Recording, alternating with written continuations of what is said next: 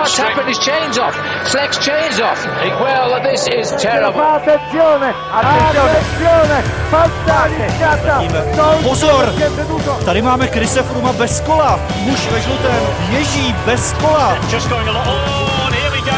Get across if you can because the 713 to Paris is just about to stop the peloton. Dobrý den. Vrchol cyklistického roku se blíží a je čas na to udělat si pořádek v tom, co nás na Tour de France čeká. V novém díle Velofocus podcastu probereme trasu 105. ročníku závodu a podíváme se na letos velmi široký okruh favoritů. Zastavíme se také u dění okolo Krise Fruma. Mezinárodní cyklistická unie totiž britského jezdce v pondělí zprostila viny za překročení povolené hranice Salbutamolu. Skončila tak 9 měsíců trvající sága. Ve studiu vítá Matěj Tomíčka z MF Dnes. Ahoj. Ahoj. Komentátora ČT Sport Tomáše Jílka. Ahoj. A Vojtu Jírovce z webu čtsport.cz. Ahoj. Od mikrofonu zdraví Ondřej Nováček. Závod po šesté ve své historii odstartuje z regionu Vendée. Peloton projede Bretaní a postupně se posune až k belgickým hranicím, kde bude v deváté etapě bojovat se slavnými kostkami, které dobře známe ze závodu Paříž-Rubé.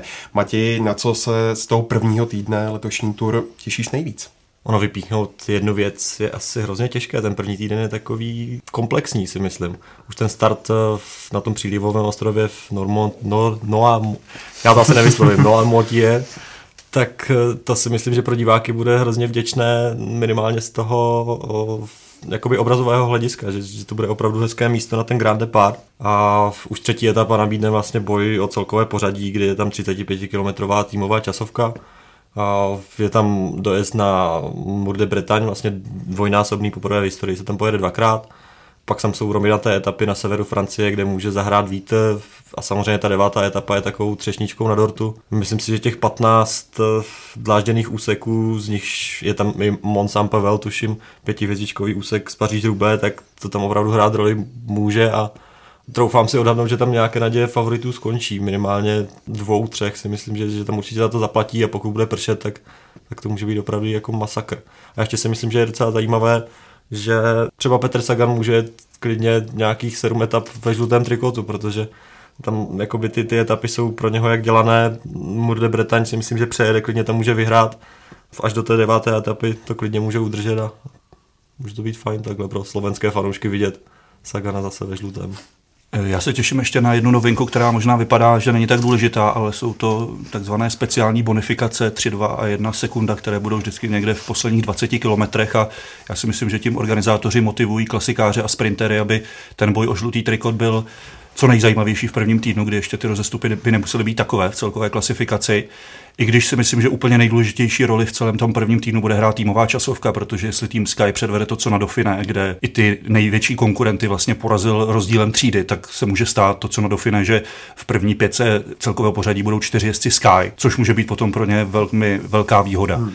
Takže tyhle dvě věci myslím, že ten první týden mohou udělat velmi zajímavý a vlastně každý jezdec na celkové pořadí vám vždycky řekne, já se nebojím hor, ale já se bojím prvního týdne. Přežít ho bez problému, protože on to vypadá zdánlivě, že tam ještě velké rozdíly eh, v celkové klasifikaci nebudou, ale vzpomeňme si před třemi lety v Holandsku, druhá etapa po pobřeží na větru, Quintana hned ztratil, eh, takže aniž bych to někomu přál, tak souhlasím s Matějem, že minimálně dvě, tři oběti už v tom prvním týdnu z celkového pořadí uvidíme.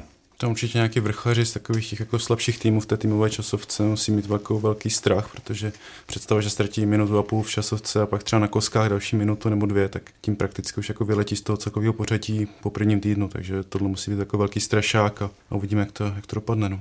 Pak budou následovat eh, tři alpské dny a dá se říci, že jeden náročnější než druhý závodníci budou muset zdolat slavné vrcholy Col de Pré, Col de la Madeleine nebo Alpe d'Huez. Eh, Tomáši, která etapa podle tebe prověří to nejvíc? Já se těším na tu prostřední, protože eh, řada závodníků si nedávno vyzkoušela. Ona je vlastně skoro identická jako jedna z etap na zmiňovaném kritériu de Dauphiné. Tam byl pouze jiný start, co bude startovat v Albertville, takže na Dauphiné se vždycky snaží tak trošku namotivovat jezdce, aby tam přijeli a vyzkoušeli si třeba už přímo trasu některé z etap tour, takže tam už určitě jezdci eh, budou mít nějakou povědomosti, co jeli na Dauphiné, i když letos je to specifické v tom, že na Dauphiné řada z nich nepřijela, protože tour začíná o týden později, takže ono se to úplně nedalo brát jako hmm. test už formy eh, na tour a vlastně řada řada velkých favoritů nejela ani do Fina, ani Švýcarsko, takže letos je to v tomhle hodně specifické. No a samozřejmě Albues to je naprostá ikona a uvidíme, jestli tam bude pokračovat vlastně dominance domácích jezdců, když jsem se díval, tak vlastně poslední tři vítězové tam byli francouzi, takže na to se určitě domácí fanoušci hodně těší. Takže těžko vybrat z těch tří jednu, ale myslím si, že každá bude velmi důležitá pro celkové pořadí. Závod se bude rozhodovat v Pyrenejích. Organizátorský tým v čele s hlavním plánovačem Thierrym Guvenuem si pro letošek vymyslel jednu speciální novinku. Vojto, co se na závodníky chystá? No, chystá se 17. etapa, jenom 65 km dlouhá. Myslím, že každý fanoušek Tour de France si tohle už zakroužkoval v programu, protože to bude něco speciálního. On to má sice jenom 65 km, ale z toho, myslím, 38 je, je do kopce, takže uh, to bude velmi, velmi intenzivní a ty krátké etapy, to je docela trend, který se objevuje v posledních ročnících, protože uh, to závodění je dost, uh, řekl bych, atraktivní a v, eh, organizátoři tomu ještě přispěli v letošním roce tím startem, o kterým se hodně mluví, protože se nebude startovat klasicky, jak je to v silničních etapách eh, zvykem, ale bude se startovat po skupinách eh, v závislosti na pořadí v té celkové klasifikaci. To znamená, že prvních 20 závodníků bude v první skupině a za nima s nějakým odstupem, nevím, jestli to bude několik desítek metrů, bude následovat ta druhá skupina a tak dále a tak dále. Hmm takže se může, myslím, velmi dobře stát, že pokud nějaký tým bude mít třeba tři závodníky v té první dvacítce a budou za to chtít vzít, tím myslím třeba Team Sky nebo Movistar, pokud se jim povede eh, být takhle vysoko v tom celkovém pořadí, tak eh, moc za to můžou vzít a vlastně odjet a ten zbytek pelotonu už nikdy neuvidí. Takže to je možný scénář, který myslím si pořadatelé Tour asi docela přejí, aby to byla taková nějaká etapa. Na druhou stranu těžko teďka někdo přesně ví, jak to bude vypadat. Může se stát, že se to sjede po, po kilometru a bude to takový jako normální start, no, ale já se na to určitě těším, na tu 17. etapu. No. Myslím, že i spousta dalších uh, fanoušků taky. Vy taky? Já jsem četl návrhy některých sportovních ředitelů, kteří říkali, že by bylo zajímavější to obrátit. To znamená, že by vepředu startovali ti nejhorší z celkové pořadí a ti favorité by se museli prokousávat dopředu. Ale většina z nich, co jsem tak četl, říká, že si myslí, že to nebude mít nějaký zásadní vliv vlastně na vývoj té etapy ani celého závodu si myslím, že minimálně fair by to bylo vůči sprinterům, protože ti tam si myslím, že budou hrozně trpět během té etapy. Tam vlastně ten limit nebude nějak velký tím, že to je tak krátké, takže pokud tam opravdu Sky nebo Movistar rozjede od začátku nějakou hroznou pilu, tak, tak si myslím, že, že to bude jako docela problém pro ně. Zvyšovat limit. Mm. Poslední změny v celkovém pořadí udělá individuální časovka. Kopcovitý test bude měřit 31 km a nabídne i téměř kilometrovou pasáž se sklonem 10%. Je to z tvého pohledu, Tomáši, dobrý krok, když Tour podobně jako loni vrcholí právě jízdou proti chronometru? tak oni obecně ty celkové kilometry proti času vlastně ubývají. To už je trend posledních let a ředitelé většiny těch Grand Tourových akcí vám řeknou, že Oni to neberou jako úplně nejdůležitější součást toho itineráře, že možná by nejradši ty časovky úplně vyhodili. Hmm. Když to srovnáme s tím, kolik kilometrů se jezdilo před lety, tak je to neuvěřitelný rozdíl. Ale ač teda miluju ten víceméně takový slavnostní dojezd vždycky v neděli na Šámzelize, tak by mi nevadilo někdy na tur vyzkoušet i to, aby to bylo jako třeba na Giro dříve, že se prostě i ten poslední den bude bojovat o celkové pořadí. Vzpomeňme, jak vyhrál Dumuli nebo Hezjedal Giro prostě v poslední minutu otočili v časovce, takže tam to drama bylo opravdu do posledních sekund, takže na jednu stranu by mi nevadilo, kdyby ta časovka byla klidně až neděle, ale myslím si, že ta tradice dojezdů v Paříži je taková, že to se asi těžko někdy změní, ale abych to vzal obecně, tak co rozhodně kvitu je návrat týmové časovky, protože si myslím, že to je vizuálně tak zajímavá disciplína i pro diváky, že si myslím, že to bude velký posun pro vlastně vůbec vývoj celé té tury, i když, jak znovu říkám, obávám se toho, aby to nebylo trošku zablokované, to celkové pořadí v tom, že po ní budou čtyři jezdci z jednoho týmu na čele celkového pořadí. No.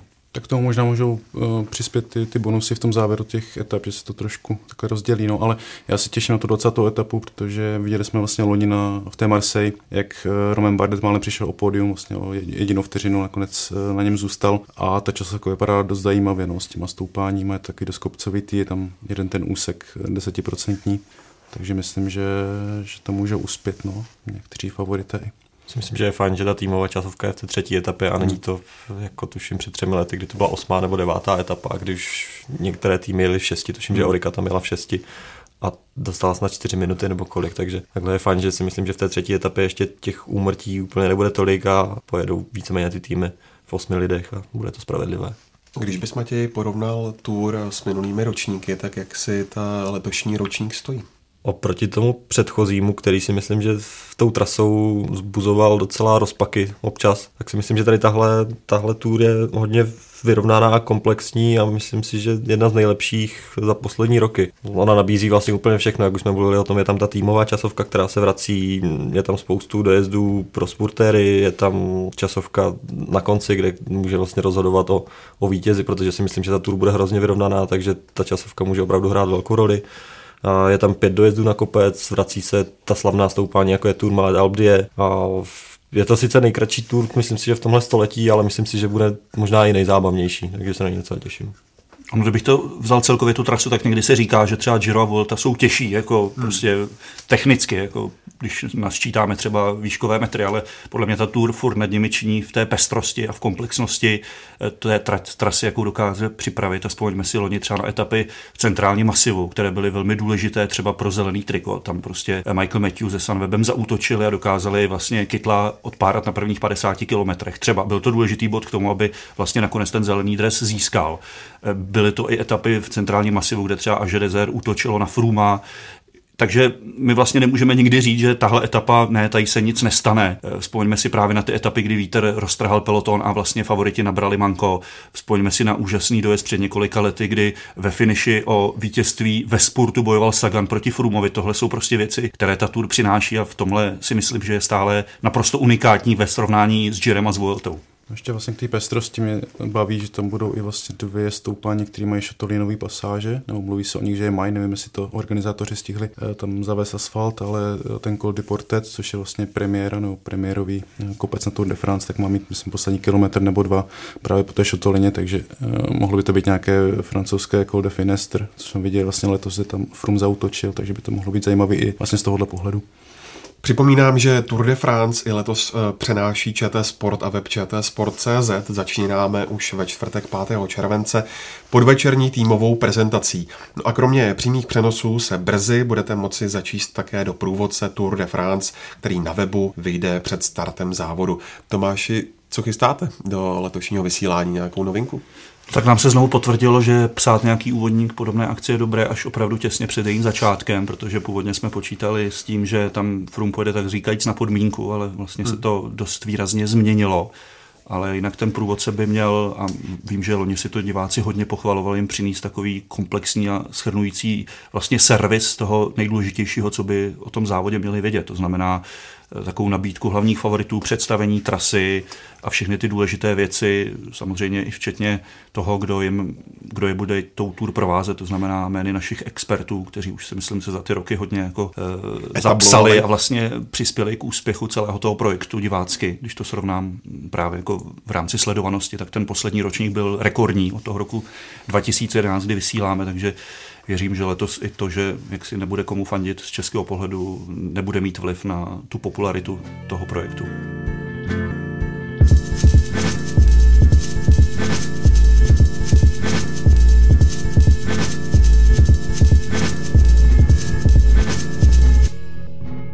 Tak jo, pojďme se nyní podívat na favority na celkové pořadí. Jedno jméno je zřejmé, Chris Froome. V pondělí UCI vydala prohlášení, ve kterém oznámila ukončení svého šetření. Nepovedlo se prokázat, že by Froome na loňské Vueltě porušil antidopingová pravidla. Jak se Tomáši díváš na takovéto ukončení celého případu? No já asi nejsem jediný na světě, kdo velmi netrpělivě čeká na nějaké velmi detailní zdůvodnění toho rozsudku, protože jakýkoliv rozsudek bez zdůvodnění prostě pro mě nemá absolutně žádnou váhu a obávám se, aby to netrvalo příliš dlouho a nepřispívalo to jenom k nervozitě na samotném závodě. Ano, už tohle Protože ano, dlouho. už teď je jasné, že Chris Froome nebude zrovna lásky plně přijat francouzskými diváky a pokud by to zdůvodnění přišlo okamžitě s tím verdiktem, myslím si, že by to velmi pomohlo uklidnit tu situaci. Takhle se obávám, že to bude velmi nervózní a že stále pro spoustu lidí tam zkrátka jede s cejchem někoho, kdo měl dvojnásobnou hodnotu, než je povolená určité látky v těle, ač se jedná o takzvanou specifikovanou látku a nejde vlastně o čistý doping, aspoň pokud jsem správně pochopil vysvětlení odborníků, takže pro mě je tohle velmi nešťastné, pustit toho závodníka, osvobodit ho, ale velmi jasně, veřejně nezdůvodnit a neříct základní body, na základě jejich bylo to rozhodnutí vlastně eh, přijato. Tohle je velmi nešťastné a všimněme si, jak se ostatní sporty snaží svá rozhodnutí i velmi jasně okamžitě hmm. vysvětlovat. Eh, možná srovnávám nesrovnatelné, ale vemte si, jak v americkém fotbale, jak v rugby, zavedl to už i hokej, rozhodčí okamžitě veřejně nahlas pro, celou, pro celý stadion nebo pro celou halu zdůvodní, proč rozhodl tak, jak rozhodl. Tady mám velmi nepříjemnou pachuť toho a pokud eh, vlastně vyjádření UCI končí větou, pojďme to teď uzavřít a už se soustředit na to, co nás čeká, na to hezké závodění, tak tohle na mě nepůsobí vůbec dobře. Bylo to velmi strohý to prohlášení a vlastně po devíti měsících nějakého vyšetřování nebo nějakého eh, prošetřování toho případu, kdy vlastně veřejnost nevěděla a vlastně pokud by to nelíklo vlastně celé, že, že to probíhá, tak bychom to vůbec nevěděli. Tak je otázka, kolik takovýchhle případů vlastně probíhalo s zavřenými dveřmi a doteď vlastně nevíme, že, že nějaké šetření bylo, ale uzavřít to prostě tím a tím oficiálním prohlášením a, a takovým tím jako no, tak je to uzavřený a pojďme se nyní jako soustředit, tak se krásně jezdí ve Francii, tak eh, to není úplně šťastný jasný. Pak vyšlo eh, prohlášení vady, který bylo o trochu detailnější, nebo aspoň tam jako naznačili nějaký, nějaký důvody, že vlastně se nepodařilo nebo nebylo průkazný eh, to, o čem se diskutovalo, že Frum musí jakoby replikovat tu závodní situaci v nějakém neutrálním prostředí, aby se ukázalo, jestli skutečně mohl překročit tu hladinu eh, jakoby nezaviněně, tak tohle to údajně nebylo vlastně vůbec připuštěno, že se to vlastně nepodařilo takhle zopakovat. Eh, celý to je velmi nešťastný, už jenom to, že to trvalo prostě 9 měsíců, když vlastně chápu, že ty věci jsou složitější, než si třeba představujeme a že skutečně SI Sky eh, zaslal na UC a nějaký 15 eh, stránkový vysvětlení, takže toto to prostě trvalo to projít a že ty věci prostě jsou fakt jako složitý, ale ten výsledek prostě je to, že on dvakrát překročil tu povolenou hladinu a nemá za to žádný trest, když to vlastně v minulosti Někteří jezdci se to dostali distanc několik měsíců, takže eh, z tohohle pohledu je to vlastně trošku nepochopitelný a není to asi dobrá zpráva, z mého pohledu aspoň. Jsme vlastně měli s Tomášem Mackem úžasnou eh, šanci vidět, kdy se Fruma po té zmiňované 18. etapě na Vueltě, kdy vlastně 17. etapy na Los Machucos, kde opravdu bylo hrozně, kde bylo sichravo, kde bylo 15 stupňů a on tam ztratil nějakou minutu na, na Nibaliho a další favority a, a vypadal nahoře opravdu, opravdu hrozně. Kašlal tam snad, já nevím, 10 minut si myslím, že kašlal. Pak navíc musel vlastně převlíkat třikrát si dres, protože v té době byl vlastníkem tří dresů na, na Vueltě, takže trávil tam strašně dlouho a přišlo mi, že opravdu není v pohodě a není fyzicky na tom tak, jak, jak by měl být. Takže tomu nějaké tady tyhle úvahy, že se možná nadýchal toho salbutamolu víc, než, než by měl, asi jako nahrávají. A tam jde spíš o to, jestli je tohle doping nebo není tohle doping, jestli on nějakým způsobem dokázal, že za to může nějaká porucha ledvin nebo něco podobného, tak, tak si myslím, že fajn, ale pro transparentnost cyklistiky by bylo fajn, kdyby, kdyby s tím minimálně vyšli a řekli, Chris Froome měl problémy s ledvinami, protože proto se tady tohle přihodilo, není to nějakým způsobem krytí dalšího dopingu. To mi tam chybí v tom prohlášení a myslím si, že dokud, dokud tady tohle nevyleze, tak Chris Froome francouzskými fanoušky nebude ve Francii na tour vítán a bude možná mít nějaký problém jako na té trati. Nechci to přivolávat, ale nedivil bych se tomu. Já si, že z toho musí mít trošku i strach, protože na Alpe prostě v těch zatáčkách, těch serpentínách, kde to je jako narvaný fanouškama, tam někdo prostě nějaký, nevím, tomu opilý fanoušek nebo něco, prostě tam se může stát eh, cokoliv a měl jako v problémy už v minulosti, že v loňském ročníku tuším, že na něj házeli ty klinky z močí, takže to určitě jako není, není jako správná cesta, jak mu to vracet, ale myslím, že se tam musí mít jako trošku obavy. No. No sportovní ředitel vlastně Sky se vyjádřil ve smyslu, že ho hrozně mrzelo, když na něho loni na při té časovce v Marseille, když ten dojezd byl vlastně na tom stadionu, takže na něho lidi bučeli a že, že to pro něho nebylo psychicky jako vůbec eh, lehké a, a myslím si, že tady tohle teď bude zažívat víceméně v každé etapě. Na druhou stranu, jako vůbec to neschvaluju, tohleto chování, to, to je jako jasný, ale on svým postojem v celé té kauze, kdy vlastně nepřestal závodit a jel na Giro a, a tak dále, tak eh, tím té kritice se jako myslím trošku nahrává. Samozřejmě to měl právo, ale když vlastně má plná ústa toho, jak eh, vlastně je ambasadorem toho sportu a jak mu na něm záleží, na, na tom obrazu prostě pro veřejnost a sám vlastně s tím a tím uviněním nepřestal závodit, tak eh, si to trošku přivodil, myslím, sám na tohoto kritiku. Čistě spekulativní rovina, vy byste ho pustili na tour? No já si myslím, že on je ten, který si musí nejvíc přát, aby se co nejrychleji zveřejnilo to detailní eh, odůvodnění toho verdiktu, protože ne, neříkám, že všichni, ale spousta fanoušků by si možná řekli, jo dobře, mám tady naprosto logické vysvětlení toho, proč k takovému výkyvu došlo. Dave Brailsford hovoří o tom, že když si podívali na všechny jeho testy po všech etapách, tak říká, že i tenhle výkyv byl v rámci nějakých přirozených hodnot vlastně toho, jak se pohybuje ta hladina eh, v jeho těle, vzhledem k tomu, že tu látku vlastně musí přijímat pravidelně, jakožto astmatik, takže velmi těžko se asi odpovídá na to, jestli ho pustit nebo ne, ale je to nešťastná situace jak pro něj, tak pro organizátora. Už jsme slyšeli před Jirem, kdy ředitel doslova prosí šéfa UCI, aby už to bylo konečně uzavřeno, aby měl jistotu toho, že výsledek, který byl dosažen na jeho závodě, bude platit. To asi si přeje každý šéf takhle velkého závodu, aby se prostě hmm. výsledky neměnily půl roku, rok po, po dojezdu. Takže je to nešťastná situace pro všechny a Bojím se toho, aby ten letošní ročník, když jsem si tak projížděl ty minulé, nezapadl do těch osudových osmiček, protože ročník, který končil osmičkou na Tour, byl v posledních letech často plný průšvihu. Máme vlastně 20. výročí že, toho ročníku 98. té aféry Festina. Skoro to vypadalo, že se bude opakovat něco podobného. My jsme se právě bavili s Matějem, že bylo zajímavé, že o víkendu vlastně ASO vydalo prohlášení, že ne, nepustí hmm. vlastně Fruma na, na start a v pondělí vyšla ta zpráva, že ho UCI eh, očistila, takže evidentně tam asi nebyla, nebo evidentně, no vypadá to, že tam nebyla nějaká komunikace mezi těma dvěma, dvěma organizacemi, což nám přišlo docela, docela zvláštní. No.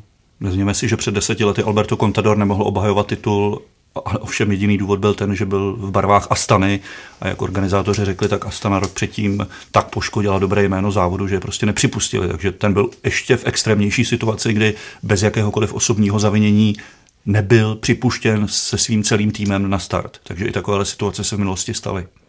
Těch případů je tam strašně moc. Tam je vlastně Ivan Basso s Janem Ulrichem, tuším v roce 2006. Tom taky, Bonen ještě, myslím. Taky nebyli. Taky.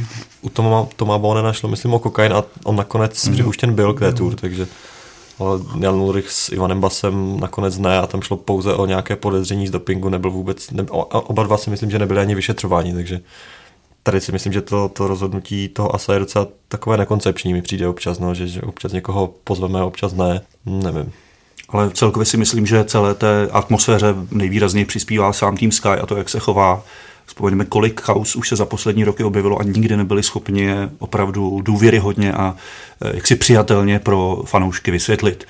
Eh, takzvaný Jiffy Bag z Dauphine 2011. Tohle všechno se s nimi táhne tak dlouho. Eh, bývalý jejich lékař Richard Freeman a všechny tyhle věci, které nebyli schopni zcela transparentně do dneška vysvětlit, tak to si myslím, že je její hlavní vina, proč nejsou tak populární u spousty fanoušků a asi se střetnou s velmi nepříjemnou reakcí na tour. To vlastně bylo taky to vysvětlení, že nemají ty záznamy, že se jim ztratil notebook někde na dovolené a tak dále. Prostě tyhle těch věcí na, na to, že ta stáj vlastně má svoji pověst na tom, jak uh, má ten přístup k těm detailům, prostě jak uh, každý prostě maličkosti dokáže vytěžit prostě nějakou výhodu, uh, tak tohle to absolutně nehraje do téhle do týhle image. No. Hmm, je vlastně paradoxní, že oni sice dbají na detaily a říkají, jak jsou hrozně čistí, ale na druhou stranu byli v té skupině MPCC pro to je vlastně dobrovolná skupina, ve které je pouze, tuším, že 11-12 World týmů. A v ní vlastně je zákaz nějakého nitro, nitrožilního požívání léku a podobně, takže jakékoliv injekce jsou out a, a Sky vlastně z tady tohohle uskupení vystoupila což taky si myslím, že nepřidává úplně té transparentnosti a víceméně po nás se chce, abychom dál věřili v nějaké zázraky a, a tam je otázka, jestli to jsou opravdu zázraky nebo nebo ne? A pokud se nepletu, tak kdyby byli vlastně členové, tak by firmu musel se suspendovat sám. Že? Přesně tak, no, přesně tak. Takže žádný Giro by nevyhrál. No.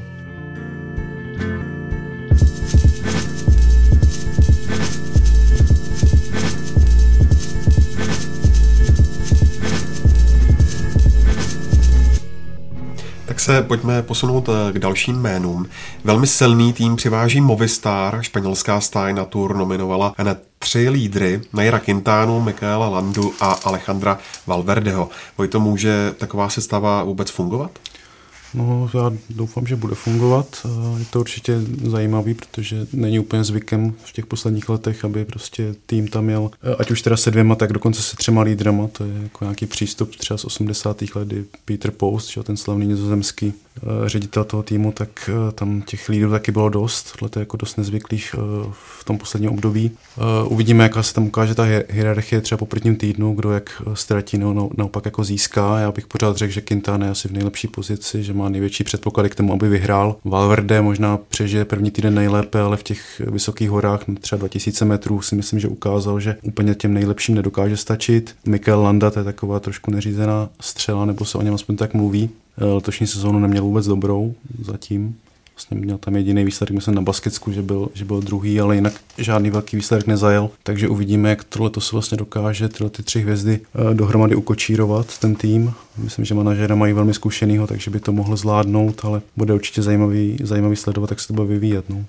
A vlastně i kromě těch tří lídrů, tak eh, ti domestici jsou velmi, velmi solidní. Tam Mark Soler, který vyhrál Paříž Nice, je tam Andrej Amador, to jsou vlastně velký hvězdy, velmi dobří jezdci, takže eh, pro mě Movistar eh, jeden z nej, nejsilnějších týmů určitě na Tour letos. Hlavní francouzskou nadějí bude znovu Roman Bardet. Matěj, jak podle tebe vypadají jeho šance? Vojta už to tady nakous chvíli vlastně předtím, že vzpomeňte na tu loňskou tour, kdy on vlastně ve 20. etapě právě v časovce v Marseille o pouhou sekundu uhájil to třetí místo. On už tady tohle nechce opakovat, on, on se tohle chce vyvarovat, proto vlastně v zimě trávil strašně hodně hodin na časovkářském kole.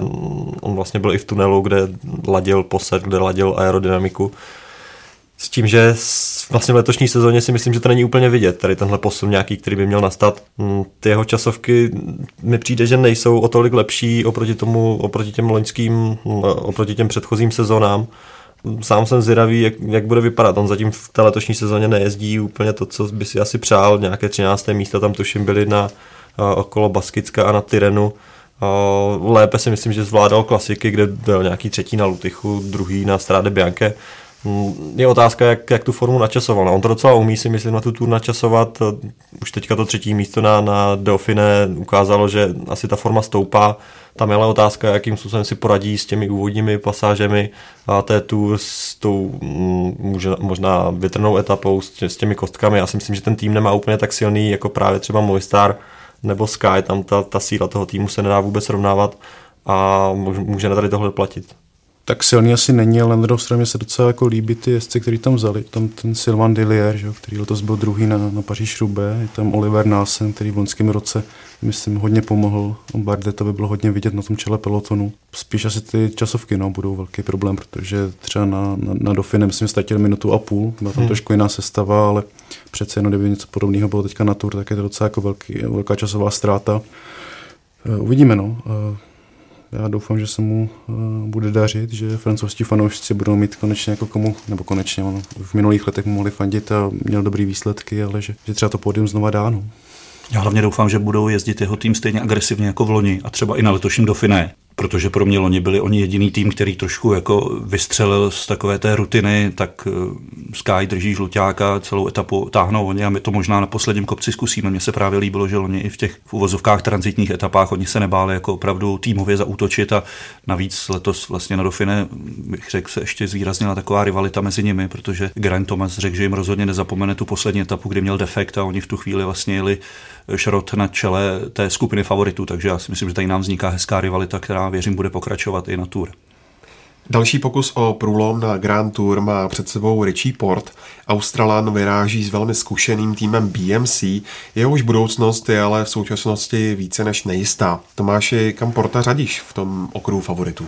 Tak já si dovolím typovat, že Richie Port už tuto chvíli ví o své budoucnosti, ale samozřejmě to ještě nemůže eh, jak si zveřejnit, takže věřím, že teď se bude prostě naplno soustředit na svůj poslední tur v barvách svého současného týmu, pokud opravdu skončí ale upřímně ho neřadím mezi největší favority a pro mě mnohem větším favoritem je, ač to tedy z jeho posledních výkonů nebylo vůbec patrné Vincenzo Nibali, protože jestli jsme hovořili o tom, že letošní tur je komplexní, tak pro mě není komplexnější jezdec než je on. A spoňme si, co předvedl na kostkách při svém vítězství 2014, takže pro mě Nibali na Dauphiné trénoval a teď to rozbalí, takže to je můj kůň.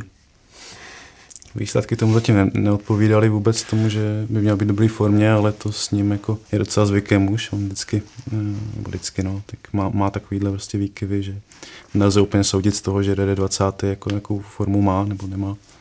A mi se hodně líbil vlastně na jaře, že vyhrál Sanremo po skvělým, tak jako skvělým výkonu. Na, na Flandrech byl vidět, tam vlastně měl ten nástup závěru, když mu pak Terpstra ujel, tak držel se hodně dlouho v té nejlepší skupině, takže on je asi nejvšestranější z těch jako velkých favoritů a navíc má ohromnou, ohromnou výdrž. Já si myslím, že ve třetím týdnu, jestli někdo má na to, aby skutečně nestrácel a naopak jako získával, tak je to Nibali. No.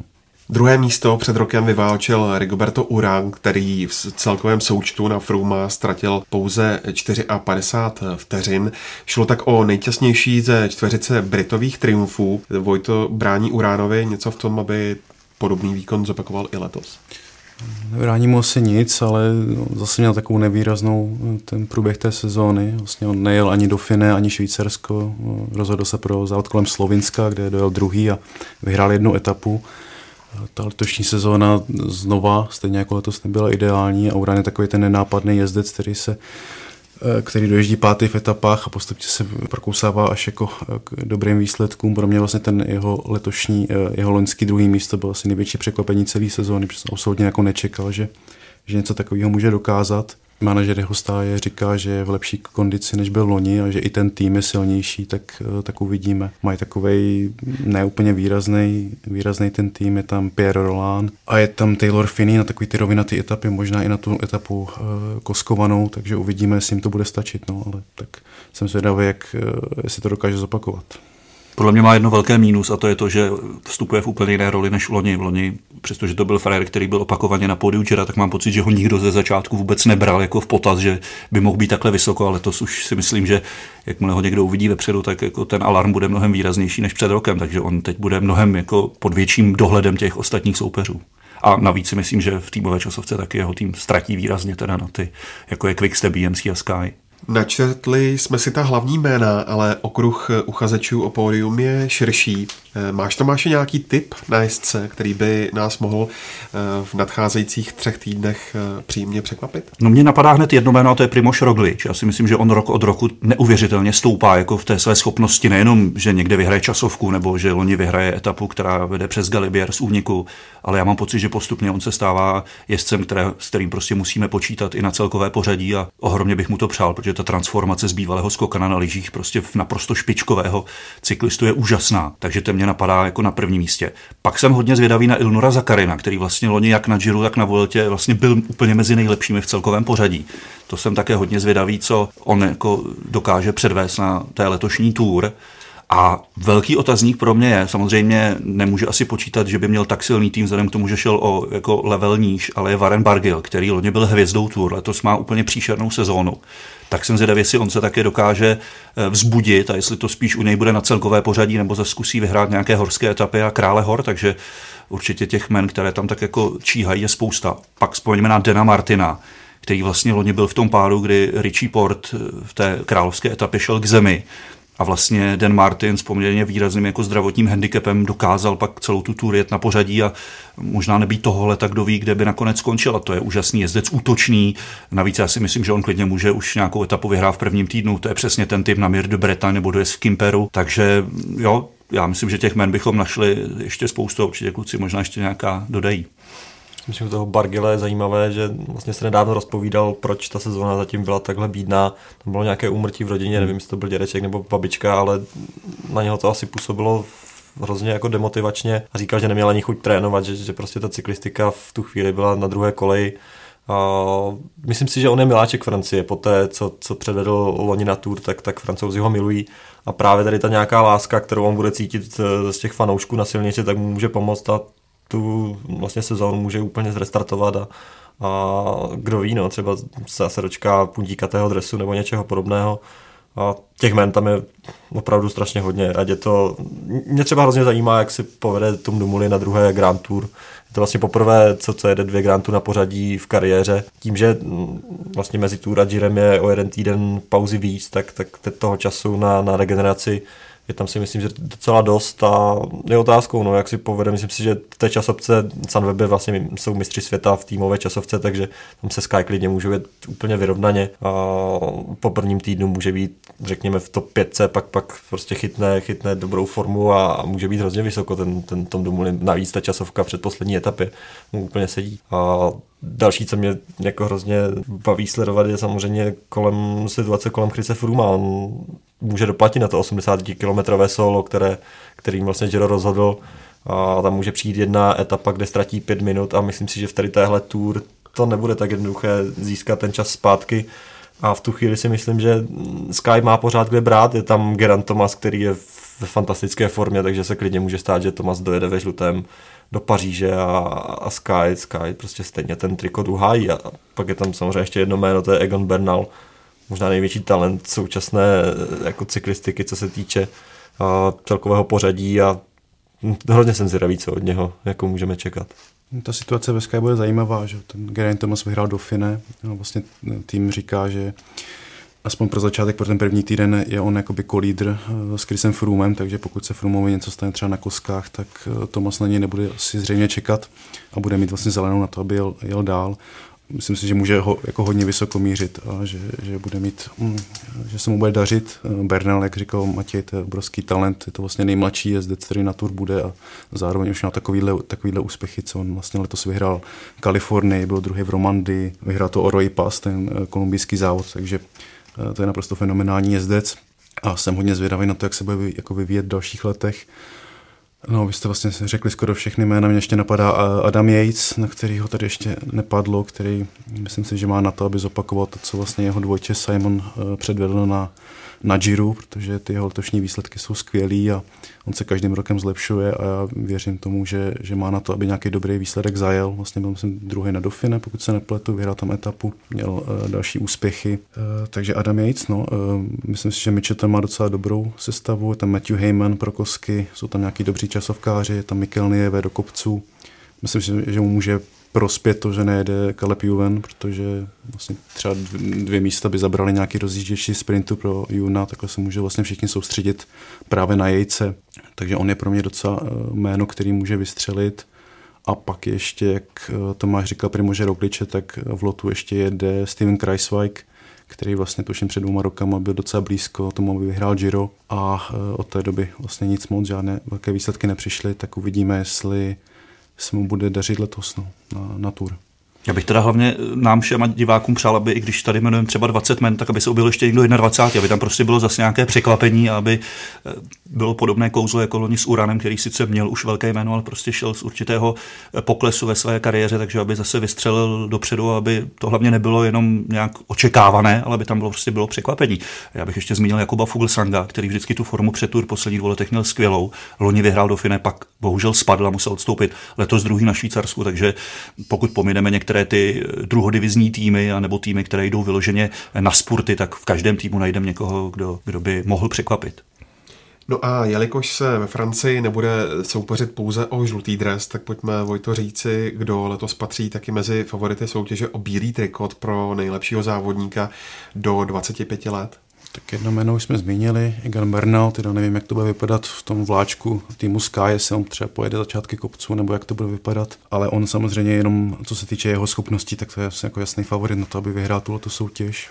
Pak tam jsou další, tam David Gody, francouzský závodník, který jezdí za uh, grupama FDŽ. Uh, ten, ten tým vlastně letos uh, za ně nejde Thibaut Pinot, který měl vlastně š, hodně špatné kondici na, na konci Gira, odstoupil zcela vyčerpaný a nedal se dohromady. Takže Gody je vlastně letos takovou tou jakoby jedničku na celkový pořadí, ale ten tým je vlastně celý o Arnoldu Demárovi a o sprintech, takže nebude mít asi žádnou podporu a uvidí se, jak se s tím vlastně vypořádá. Pak mě napadá Pierre Latour vlastně z, eh, AG Desert, který má výbornou časovku, takže tam by mohl získávat a je dobrý v kopcích, je takový, jak má zarputilej styl, jede ty velké převody, je docela zajímavé se na ně dívat. Eh, Tyž Benot vlastně eh, taky ukázal, že umí vlastně i ty klasiky, i, i velký kopce.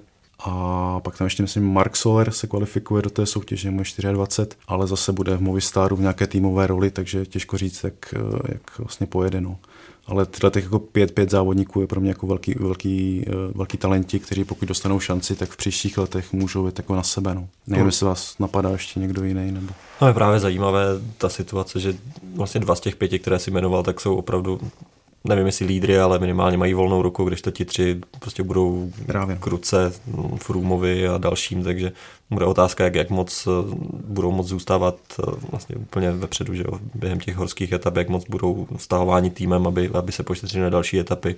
To si myslím, že ten bílý dres jako hodně uh, ovlivní a pokud by tady tohle nebylo, tak si myslím, že Bernal je jasným favoritem a se není o čem bavit, no asi. Tour de France to je každoročně taky festival rychlých sprintů. V posledních letech probíhá v pelotonu přebírání sil. Cavendish a Greipel jsou na ústupu a přichází generace mladších sporterů. Matěj, kdo podle tebe bude královat finishům? Když vezmeme ten loňský rok, tak se to jméno samozřejmě nabízí. Pět vyhraných etap, Marcel Kittel. Problém je, že ta situace je úplně jiná u Kittla. Vlastně loni on vyhrával kamkoliv přijížděl před tou tour i díky vláčku, který měl absolutně ideálně poskládaný v quickstepu. Vlastně na těch triumfech se podíval, podílel i Zdeněk Štybar.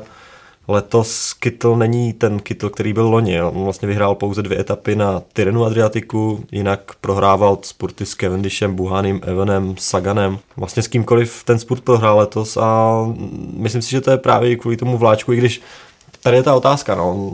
Loni dokázal několikrát, že vláček úplně nepotřebuje, takže je otázka, jestli to, za to může ten vláček, nebo prostě letos nemá takovou formu, aby, aby byl tak dominantní v těch sportech.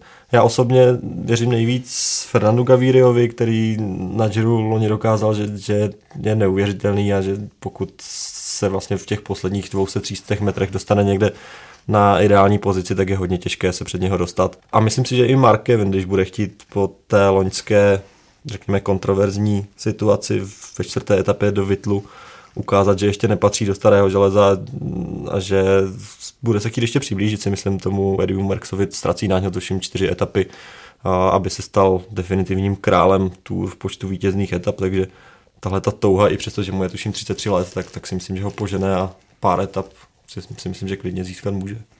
Ale je fakt, že vlastně v letošní sezóně to žádná velká sláva není. Vlastně on prohrával skoro s každým. Nevím, jestli má vítězství nějaké, ale tuším, že má pořád tak nějaká třetí, čtvrtá místa. Měli hodně zdravotních problémů, že on se, myslím, že na Sanremu měl ten strašný pád, který hmm. vypadal hmm. fakt hrozně.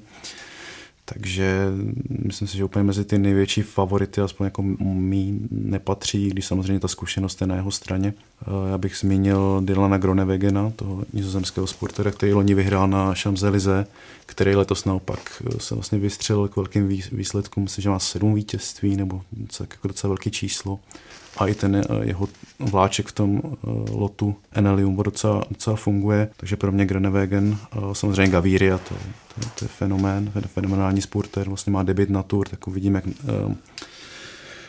jestli naváže na to vystoupení z Jira, loňského dne myslím čtyři vítězství, Peter Sagan určitě bude taky v nějakém tom mixu těch finishů, no, takže asi tyhle ty jména, no. A napadá mě ještě na Serbuhány, ale, ale Kofidis ho nenominoval, takže ten letos nebude, no. Já věřím, já bych z toho Cavendishe stále nezatracoval, má obrovskou zkušenost a když jsem si tak probíral vlastně, jak jednotliví sportovní ředitele vysvětlovali tu svoji nominaci, tak on je snad v jediném týmu, kde řekli jasně celou tu jedeme jenom na něj. Všichni ty ostatní sportéři jsou v týmu, který má i nějaké další zájmy. Jo. Jasný, že Quickstep nepojede jenom na Gavirio, ale bude tam spousta jezdců makat i na Deda Martina, vlastně pomáhat mu v tom celkovém pořadí a myslím, že v takovéhle situaci je většina těch ostatních vlastně, vlastně sportérů, již promiň, Den Martin je samozřejmě už v týmu Spojených Arabských Emirátů, států, ale že vlastně většina těch jezdců má mm, ten jejich tým má i nějaký jiný zájem, takže myslím si, že v tomhle by Cavendish mohl být eh, trošku jako mít výhodu, ale myslím, že vždycky na ty tour to musíme rozdělovat na sprinty a na zelený dres, to se vždycky nemusí rovnat sobě, když loni to dlouho vypadalo, že to tak nakonec bude, že Kytl nebý toho jeho pádu, tak možná by tu, hmm. ten zelený dres i přes ten frontální útok Matthew se jako uhájil, jo. ale myslím si, že tady je to vždycky rozdíl, že nemusí ten, kdo vyhraje nejvíc etap, vyhrát i zelený dres, protože tam je zase asi hlavní favoritem Peter Sagan. No. Tak eh, Peter Sagan, ten tu padl už několikrát, na tu se vrací po loňských kontroverzích. Tomáše, ty si o předminulém víkendu komentoval republikový šampionát, kde se právě Sagan ukázal ve velkém stylu. Dosáhne podle tebe na šestý zelený dres a vyrovná tak slavný rekord Erika Cábla? No mně přišlo, že to mistrovství společné bylo pro něj součástí přípravy, že prostě si řekl, tak si dám 90-kilometrovou solo jízdu a prostě vyhrál, takže tam asi se nedá to brát úplně jako nějaké měřítko jeho formy před tour, ale zase vyhrál etapu na Švýcarsku, kde je historickým rekordmanem, takže myslím si, že on vždycky to umí pěkně naladit právě na ten vrchol a jako kdybych měl dávat kurzy na favority zeleného trikotu, tak on asi bude mít zase, si myslím, letos nejnižší, protože hned ten první týden tam může vyhrát několik etap, jak těch klasicky rovinatých, tak těch vlastně do kopce, Mir de Bretagne nebo v Kimperu. Takže já si myslím, že na zelený trikot on je jasným favoritem zase i letos. Tak jo, na závěr si dejme už jenom dvě otázky a to, na co se na letošní tur těšíte nejvíc a kdo podle vás oblékne žlutý dres. Tak já se těším na 17. etapu, jak jsem říkal, těch 65 km, to bude, doufám, velká podívaná a uvidíme, jak ten eh, start vlastně s tím zamává, jestli se podaří těm organizátorům to, co si přáli, nebo jestli se to všechno sjede na začátku. A žlutý dres, já věřím, že Nairo Quintana po letech eh, snažení dosáhne na první kolumbijský triumf v historii. Já se těším na to, co teď nedokážu říct, to znamená na překvapení. Něco, co prostě nikdo neočekáváme, že tam bude spousta vlastně zvratů, které nikdo nemůže dopředu předvídat, že tam bude spousta překvapení, ale jinak eh, jako vítěze typu Vincenza Nibaliho. Jak zmínil Tomáš, já se taky těším hrozně na překvapení, kterých eh, Tour nabízí vždycky strašnou spoustu a možná nejvíc úplně právě na tu třešničku prvního týdne na kostky. Nechci být morbidní, ale myslím si, že kdyby zapršelo, tak, tak by to byla ještě větší zábava a pak právě tady Vincenzo Nibali si myslím, že by ukázal právě to své mistrovství na tom kole, kdy on na tom kole vypadá úžasně a taky je mým tajným typem na vítěze s tím, že možná bych to ještě víc přál Richimu Portemu za ty jeho útrapy v posledních letech si myslím, že by si to i zasloužil, ale ta šance je strašně malá podle mě. Tak jo, tak to je z dnešního Velofocus podcastu vše. Párové, vám díky moc, že jste si udělali čas a děkujeme i vám posluchačům, že jste nás doposlouchali až sem. Pokud máte chuť si pustit další díly anebo i další sportovní podcasty, tak jděte na naše stránky čtsport.cz anebo využijte podcastové aplikace. Najdete nás taky na Soundcloudu, v iTunes nebo na YouTube a nezapomeňte si přečíst našeho průvodce Tour de France na webu čtsport.cz. Mějte se hezky.